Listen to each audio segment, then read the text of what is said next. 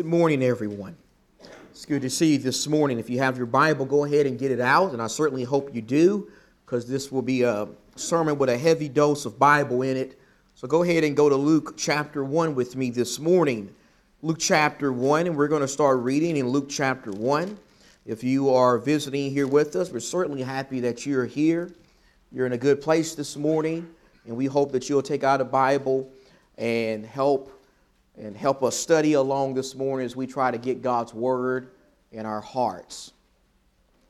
In Luke chapter 1, as we begin with verse number 1, the Bible says this Inasmuch as many have undertaken to compile an account of the things accomplished among us, just as they were handed down to us by those who from the beginning were eyewitnesses and servants of the word it seemed fitting for me as well, having investigated everything carefully from the beginning, to write out to you in consecutive order, most excellent Theophilus, so that you may know, so that you may know the exact truth about the things you've been taught.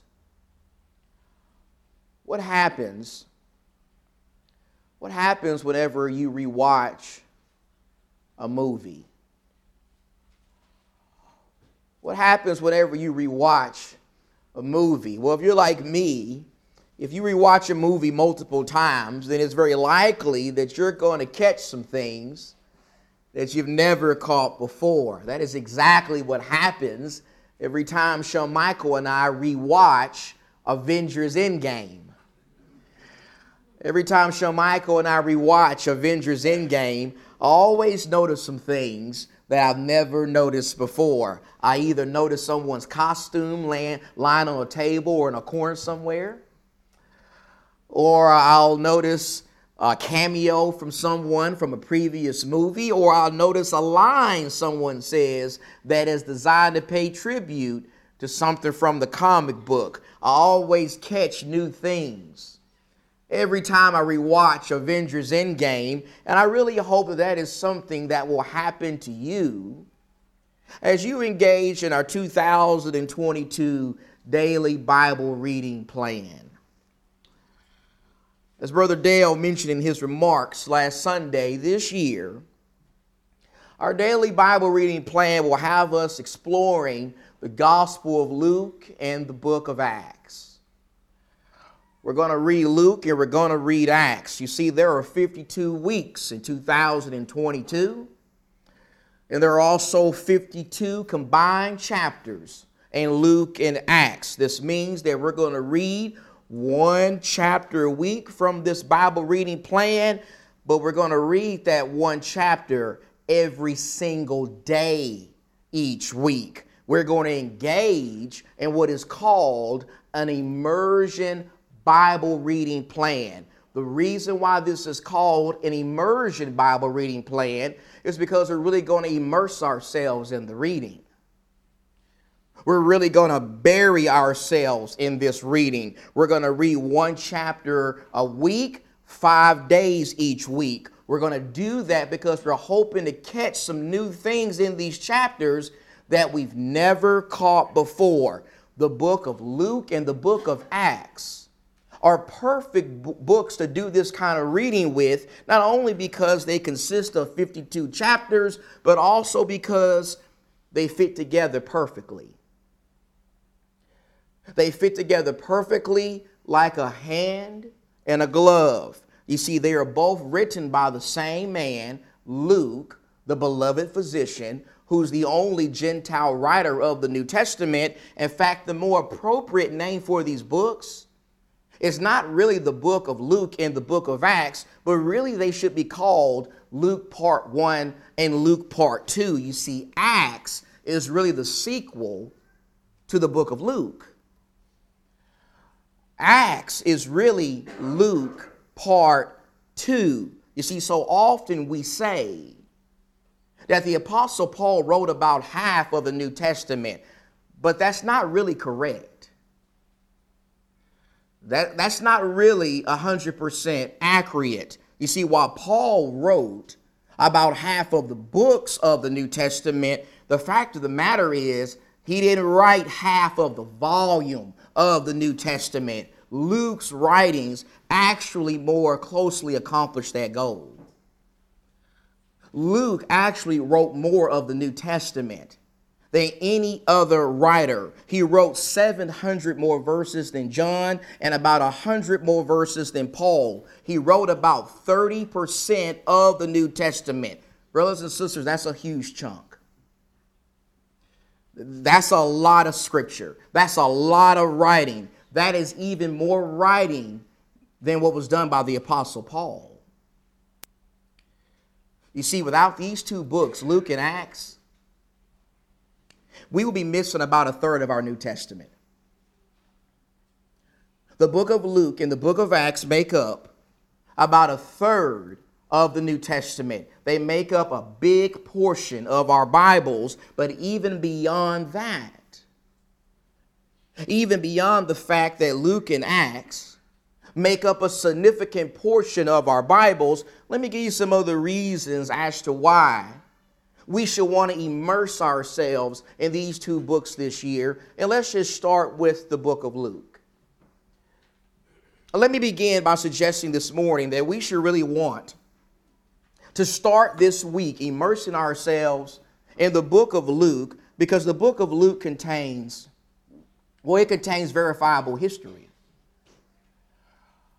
It contains verifiable history. I mean, that is exactly what Luke tells us in the first four verses of this gospel. Going back to the first four verses of this gospel, I want you to notice how Luke tells us there that the reason why he wrote this gospel was so that a man named Theophilus, and I'll have some things to say about Theophilus in your Bible reading summaries that'll come out today. But in these verses, Luke tells us that the reason why he wrote this gospel was so that a man named Theophilus could know the exact truth about the things he had been taught. Some of your translations say that the reason why Luke wrote this gospel was so that Theophilus could be certain about the truth he had been taught. I really like that language. I, really like that Luke says that. I like that Luke says that because it shows us what this gospel is all about. The gospel of Luke it's all about increasing our faith. It's all about increasing our faith in Jesus. It's all about giving us reasonable evidence to believe in Jesus. Luke says he wrote this gospel so that Theophilus could know for certain about the truth he had been taught. In verse number two, Luke also tells us that he worked hard at putting this gospel together. In verse 2, he says that in addition to being inspired by the Holy Spirit, he also talked to eyewitnesses. He also talked to servants of the word. That would be men like the apostles. That would be men like like Peter and Paul and James and John. In verse 2, Luke says, I worked hard at putting this gospel together. I talked to many eyewitnesses. And then in verse 3, he says that he investigated everything carefully from the beginning. He says he wrote these things out for us in consecutive order. All that language shows us that Luke wants his work here to be treated as history. He, he wants us to know that he did the work and the study and the research of a true historian. That is why throughout this book we find him mentioning over and over again the names of rulers and places and events. It is why we find him mentioning the days of Herod, king of Judea, in chapter 1 and verse 5 and the days of Caesar Augustus in chapter 2 and verse 1, and the days of a governor named Quirinius in chapter 2 and verse number 2. It is also why he mentions this census that was taken up during the time of the first century in the Roman Empire, and it's also why he mentions the names of prominent Jews who were alive during the time of the birth of Jesus. Luke tells us all this stuff because he wants us to know and be certain that the gospel that we believe is true. It is true. It is not made up. It is not fabricated. It is not a work of fiction. It is, in fact, real. It is real world history that could be verified by the people living during that time. It can also be verified by people living in our time today. We need to immerse ourselves in Luke this year because Luke's work contains verifiable history, but we also need to immerse ourselves in this reading because it talks about the work of Jesus. It talks about the work of our master and our king. It talks about the work that he did while he was here on this earth. Go in your Bible now to Acts chapter 1 because Luke makes this clear in Acts chapter 1. Remember, I told you that the book of Acts is really the sequel to the Gospel of Luke. Acts should really be called Luke part 2. But in Acts chapter 1 in verse 1, the Bible says this, and we see this point crystal clear in Acts 1 in verse 1, where Luke begins the book of Acts by saying these words. He says, The first account. The first account I composed, Theophilus, about all that Jesus began to do and teach. Notice how this book begins by talking about the first account Luke composed. What was that? What's the first account that he composed? Well, we know what the first account was. The first account is the Gospel of Luke. The Gospel of Luke is the first account that was composed by Luke. Luke says that the purpose of his first account, the purpose of the Gospel of Luke, was to tell us about all that Jesus did and taught. That means that when we immerse ourselves in Luke this year, we're going to be reading about the life of Jesus. We're going to be reading about the work of Jesus. We're going to be reading about the things that the most important person in the history of the world did 2,000 years ago. We're going to read about his miraculous birth. We're going to read about some of the things that took place in his childhood. We're going to read about his baptism. We're going to read about the time in which he spent 40 days and 40 nights in the wilderness and he was tempted by the devil. We're also going to read about read about those miracles. We're going to read about the supernatural things that he did that so many eyewitnesses saw. Things like give sight to the blind and heal people who were stricken with leprosy and cast demons out of people and control the weather and even raise the dead. We're going to read a lot about the miracles of Jesus this year, and we're also going to read a lot about his preaching. We're going to read a lot about his ministry. In fact, Jesus' Galilean ministry makes up about six chapters in this book. From Luke chapter 4 all the way through Luke chapter 9, we read about the preaching and the teaching that Jesus did in Galilee. We read about powerful sermons that we need to hear today. Sermons about discipleship, sermons about righteous living and repentance and money and greed and so many other things. This year, as we read Luke, we're going to read about the work and the life of Jesus, and we're also going to read about a, a, lot of Jesus' parables. There are a lot of parables of Jesus found in the Gospel of Luke. In fact, the Gospel of Luke contains some parables that are not found in the other Gospels. For example, the parable of the lost sheep and the lost coin and the lost boy or the prodigal son, that's only found in Luke chapter 15. And the famous parable of the Good Samaritan, that's only found in Luke chapter 10. And the parables of the unjust judge and the Pharisee and the tax collector and the rich fool and the unjust steward, those are only found in the Gospel of Luke. The Gospel of Luke focuses a lot on Jesus' parables, and it also focuses a lot on Jesus' prayers. It talks a lot about the prayer life of Jesus. In fact, the Gospel of Luke focuses more on Jesus' prayer life than any of the other Gospels almost all of the major events that take place in the life of Jesus from the book of Luke begin with prayer. I want you to watch for that. Most of the major events in Jesus' life, you can read about in Luke, begin with prayer. Before Jesus picked 12 apostles in Luke 6, the Bible says he prayed all night before he was transfigured on the mountain. In Luke chapter 9, the Bible says he was praying. And even after he was baptized by John in the Jordan River, in Luke chapter 3, Luke is the only gospel writer to tell us about how Jesus was praying before the Holy Spirit came upon him. Luke focuses more on Jesus' prayer life than any of the other gospels. It is unique in that way, and it's also unique because it puts a positive light on Gentiles.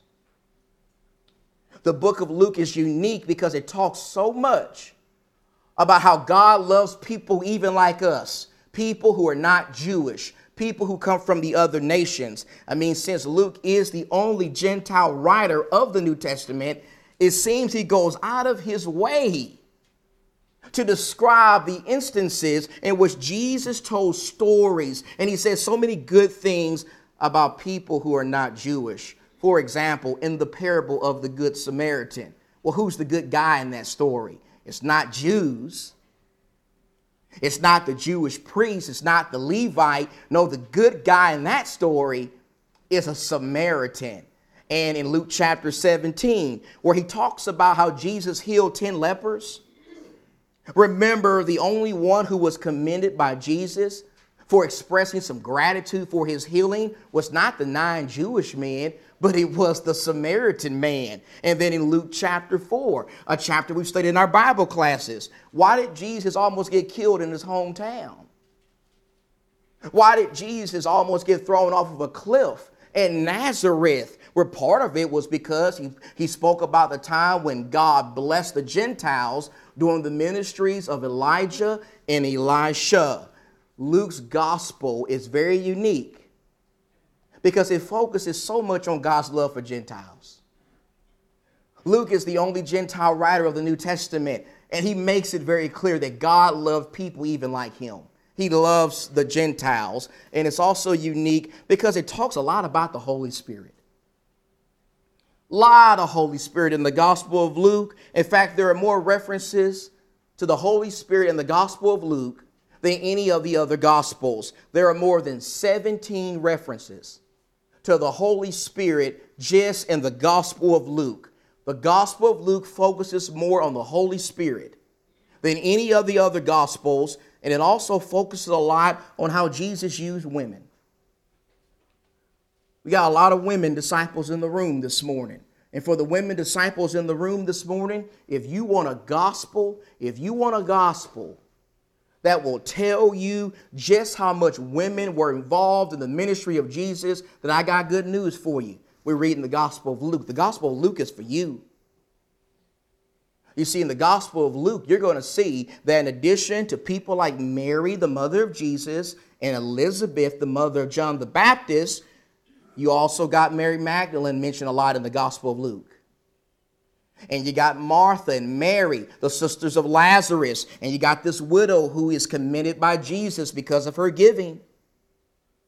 And you got people like Joanna and Susanna and so many other anonymous women disciples who served God and they served Jesus and they even helped finance the ministry of Jesus. The Gospel of Luke has a lot to say about how Jesus used women in his ministry. And we also need to say something about Jesus' final journey to Jerusalem. You see, about a third of this book, about a third of the Gospel of Luke, focuses on Jesus' final journey from Galilee to Jerusalem to die for the sins of the world. In fact, in the Gospel of Luke, by the time Jesus makes it to Jerusalem, in Luke chapter 19, and he's betrayed, as Brian was talking about this morning, and arrested. One of the things Luke really emphasizes is the innocence of Jesus.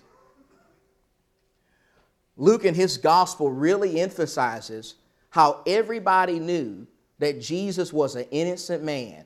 He was an innocent man who was dying on the cross. The Sanhedrin Council knew that. The Pharisees, they knew that. The Sadducees knew that. Pilate knew that. Herod knew that. Even one of the thieves who was dying with Jesus and a Roman centurion announced loud and clear that they knew that Jesus was innocent. These are just a few of the things, just a few of the wonderful things that we're going to read about when we immerse ourselves in the Gospel of Luke this year but not only are we going to immerse ourselves in Luke, I need to say some things about the book of Acts. In addition to Luke, we're also going to immerse ourselves in the book of Acts. You see, whereas Luke part 1 was about the work that Jesus did and accomplished while he was here on this earth, well, the book of Acts, Luke part 2, well, it's about the ongoing work of Jesus through his people, which is the church. The book of Luke is about the work that Jesus did while he was on the earth, and the book of Acts is about the work that Jesus accomplished through his people who are the church. Whereas Luke, Luke tells us about the death, burial, and resurrection of Jesus. When we get to Acts, we see that the Jews who thought that they had done away with Jesus when they killed him, well, they were wrong about that. They didn't do away with Jesus. In the book of Acts, we see we see God overrides. He overrides their work. He overrules their work. He declares that Jesus was not a fraud. He was not an impostor, but he was exactly who he claimed to be. He was the Son of God. He is the Son of God. He's the Lord. He's the Christ. You see, in Acts chapter 1, Luke picks up right where he left off in Luke chapter 24 by presenting Jesus alive and him commanding his people to go out into the world and continue his work. Are you still in Acts chapter 1? Look at verse number 8. In Acts 1 and verse number 8.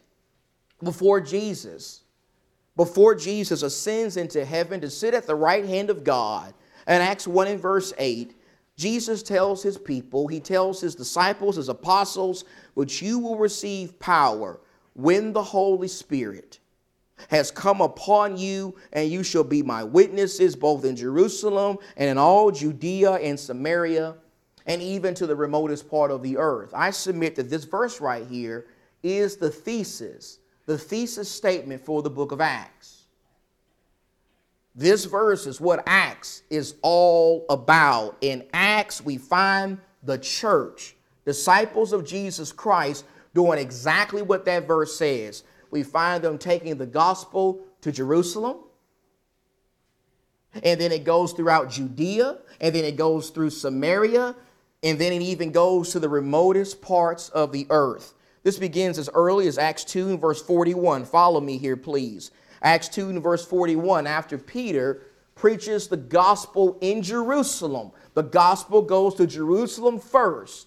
And it says in Acts 2 and verse 41 So then those who had received his word were baptized, and that day there were added about 3,000 souls. Drop down to verse 47. Verse 47 says, Praising God and having favor with all the people. And the Lord was adding to their number, or adding to the church, day by day, those who were being saved. Notice how people were being added to the church every single day. Look at Acts 4 verse 4. In Acts 4 verse 4, it says, So many of those who heard the message believed, and the number of men came to be about 5,000. Now, the word men there is not being used generically, it's not being used to talk about mankind. Instead, that word is being used to talk about adult males. There were at least 5,000 adult males in the church by the time you get here. Now, you and I both know that usually in the church you got more women than you have men. That means she could have had as many as 15,000 people in Jerusalem who are Christians at this time. 5,000 adult men in the church, not counting the women and the children. Now look at Acts 5 and verse 14. In Acts 5 and verse 14, it says, And all the more believers in the Lord, multitudes, notice, multitudes of men and women were constantly, constantly being added to their number. Look at Acts chapter 6 and verse 1. In Acts 6 and verse 1, it says, Now at this time, while the disciples were increasing in number, they continued to increase in number. Look at verse 7. Verse 7 the word of God kept on spreading, and the number of the disciples continued to increase greatly in Jerusalem. And a great many of the priests, even some of the priests, were becoming obedient to the faith. Look at Acts chapter 8 and verse 4. And Acts chapter 8 and verse 4, after Saul of Tarsus begins this great persecution against the church, it says, Therefore, those who had been scattered went about preaching the word. Philip went down to the city of Samaria and began proclaiming Christ to them. Isn't that what Jesus said was going to happen? The gospel goes to Jerusalem. The church is persecuted in Jerusalem and now it's going to Samaria. Philip, this Christian Philip, he's taking the gospel to Samaria. When you go down in Acts chapter 8 and verse 26, you find Philip even preaching the gospel to a man from Ethiopia, an Ethiopian treasurer, an Ethiopian eunuch. In Acts chapter 9, we find the gospel going to Saul of Tarsus, the great persecutor of the church. He's now converted. In Acts chapter 10, you find the gospel going to the Gentiles with the household of Cornelius, and then beginning in Acts 13 and going all the way to the end of the book, you find Saul of Tarsus, who is now going by the Apostle Paul. Well, he takes the gospel beyond the land of Israel, he takes it to countries in Asia and Europe. You see, as we immerse ourselves, as we immerse ourselves in the book of Acts this year, we're going to read about Jesus carrying out his work through his church. We're going to read about Jesus doing his work through his people, which is his kingdom, the church. We're going to see from the book of Acts exactly what God wants a church to do. We're going to see what kind of work He wants them to do. We're going to see what God wants a church to be focused on. We're going to see that God doesn't want a church to be involved in recreation and politics and basketball and softball and karate and building soup kitchens to feed the homeless people on the street. No, from the book of Acts, we're going to see that God wants the church involved in evangelism. He wants them spreading the gospel, taking spiritual food to the people in the world. In the book of Acts, we're going to see. We're going to see the church preaching the gospel, and we're going to see them doing that despite being persecuted, despite experiencing great opposition from those who even killed Jesus at least 16 times. At least 16 times in the book of Acts, we read about the work of the gospel being opposed by the Jews at least five times in Acts. We read about the gospel being scandalized with false accusations at least two times in Acts. In Acts 16 and in Acts 19, we find the gospel being in conflict with the financial interest of sinners. And as early as Acts chapter 16, when Paul and Silas are beaten and by a Philippian jailer, well, there we read about the gospel causing Christians to receive bad treatment from those in Roman authority. And then in one of the final verses of Acts, look over Acts 28 and verse 24. Because in Acts 28 and verse 24, we find a great verse, I believe, that really represents how people during that time responded to the gospel and how people in our time even respond to the gospel.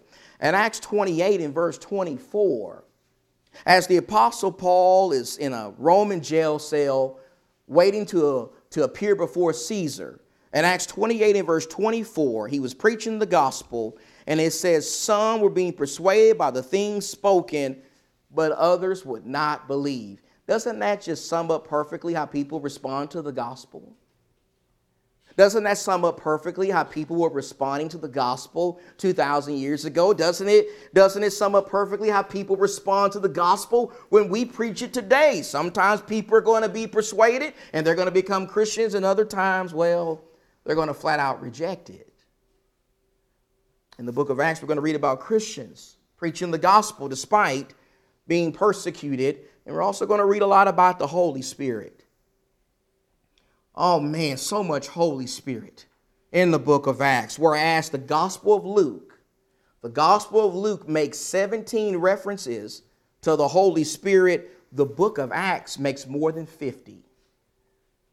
There are more than 50 references to the Holy Spirit in the book of Acts. And Acts, Luke makes it very clear that God is working through his church at this time, and he's working through them through the Holy Spirit.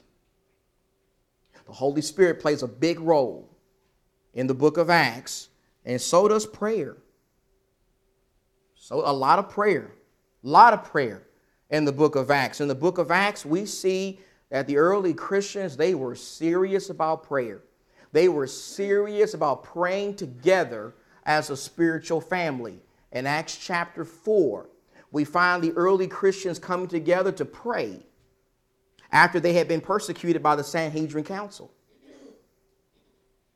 In Acts chapter 6 and verse number 6, we find them praying together before appointing some qualified men to help take care of the wills in the church.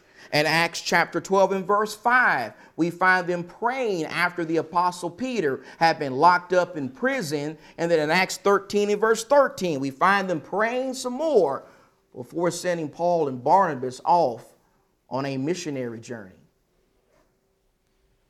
In the book of Acts, we find a lot of times, a lot of times, when the early Christians were praying, and I hope you'll notice that, and I also hope you'll notice all the internal conflicts in the book of Acts. Lots of internal conflicts in the book of Acts. You see, just like just like we have problems among brethren in churches today,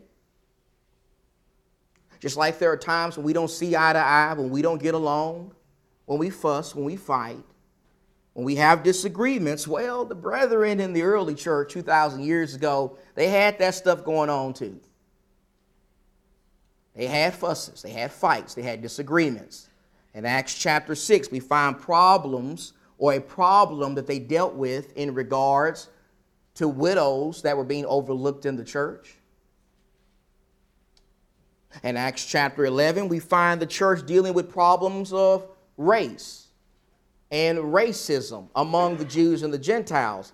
That wouldn't be something we're dealing with today, right? And then in Acts chapter 15, we find disagreement between Paul and Barnabas with regards as to whether or not they should take John Mark on a second preaching journey.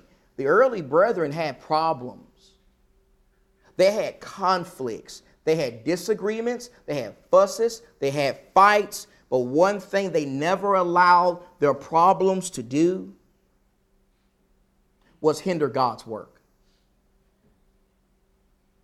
they never put their disagreements over God's work. They never put them wanting to get their way on everything over God's work. Whenever they had a disagreement in judgment, whenever they had a problem, whenever they had a fuss or even a fight, you know what they did? They came together, they talked about it, they prayed about it, they solved the problem, and they kept doing God's work. It wasn't about getting their way on everything, it was about glorifying God first and foremost.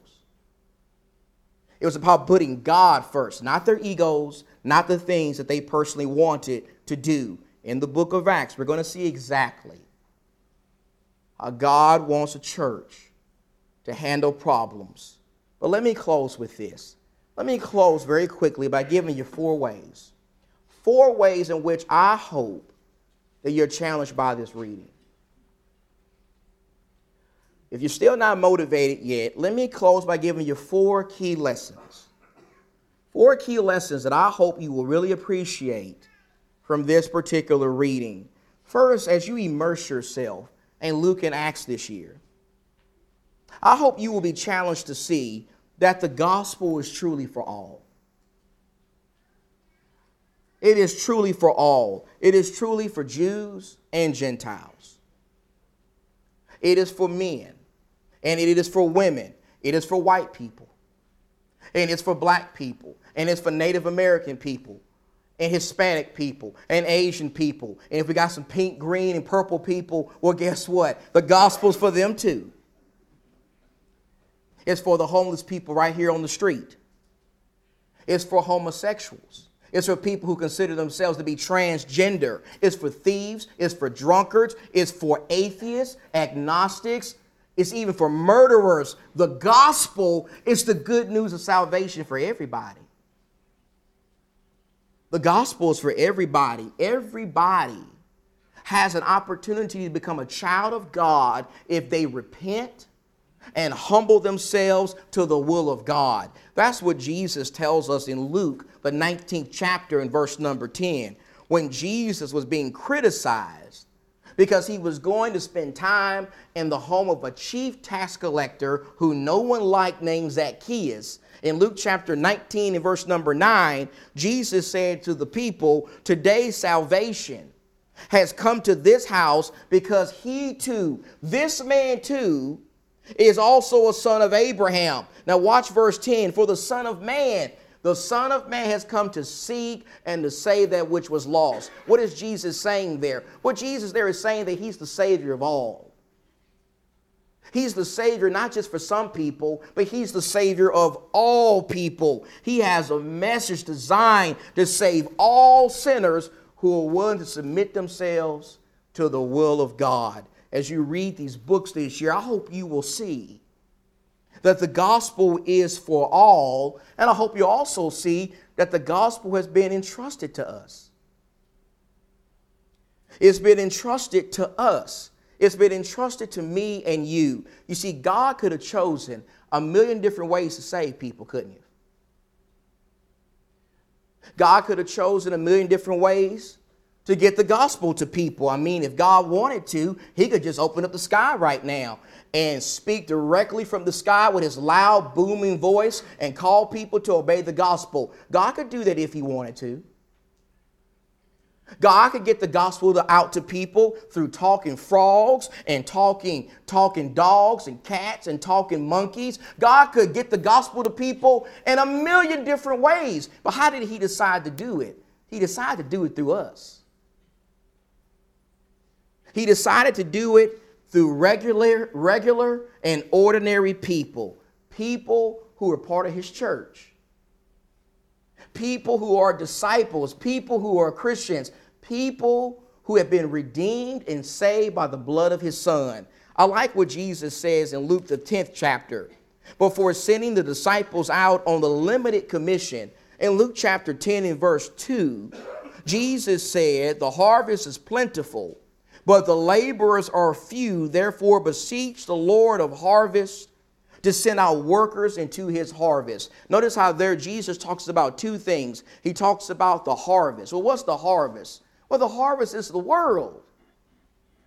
The, the harvest is the world or a world full of sinners, people who are lost in their sins, people who need to hear the gospel, Jesus says the harvest is plentiful, but the laborers are few. Well, who are the laborers? The laborers are us.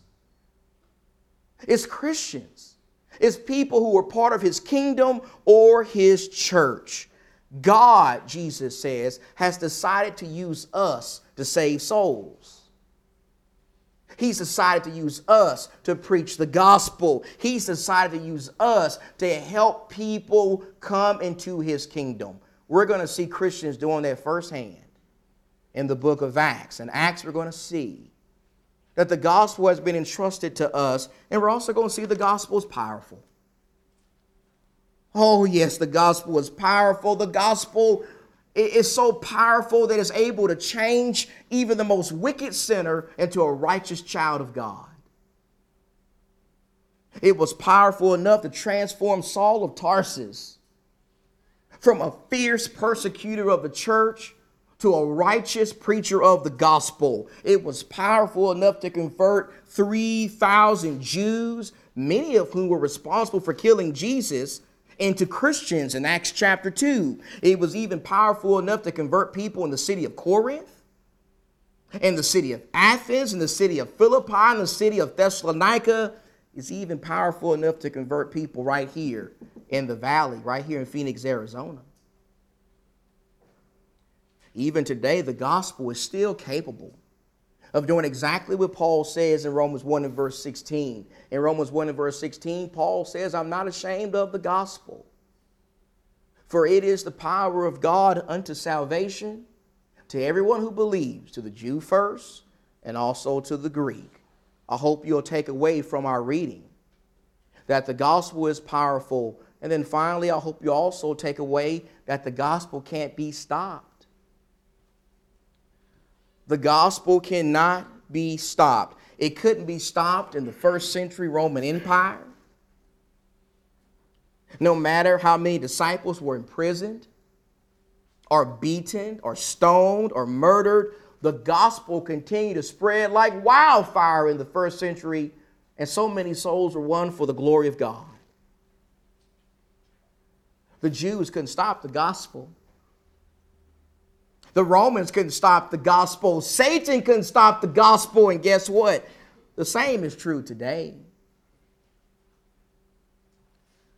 I don't care how much our culture gets away from God. I don't care who's on the Supreme Court. I don't care which political parties control Washington. I don't care which laws are passed or what persecutions we have to face as the people of God. No matter what goes on in this country today, tomorrow, or a thousand years from now, the gospel will always prevail. The gospel will always be taught, the gospel will always be preached. Honest souls will always be won for the glory of God. That was true during the time of the first century Roman Empire and that's also going to be true in our time today. And so, I hope you're excited. Hope you're excited about the Bible reading. Hope you'll get a copy of the schedule. You can get one in the lobby this morning before you leave, or you can go on our website. And Brother Brian has put that link on the website as well. I hope you will read the assigned chapter at least five times a week. And as you do that, I hope that you will discover some things that you have never seen before. I hope you'll see that this Bible reading is designed to increase your faith. It's designed to increase your faith in Jesus. It's designed to increase your faith in God. It is designed to motivate you to get your hand to the plow and start working hard for the Lord. In fact, maybe that's something you need to begin doing this morning. Maybe there's someone here this morning you need you need to obey the gospel and get started working for the Lord. If so, then we certainly would love to help you with that. If we need to study with you this morning, I'll be more than happy to do that. Or if you need to confess your faith in Christ, repent of your sins, and be baptized for the forgiveness of your sins, whatever spiritual needs you may have, make it known at this time. Come to the front. Let's stand. Let's sing.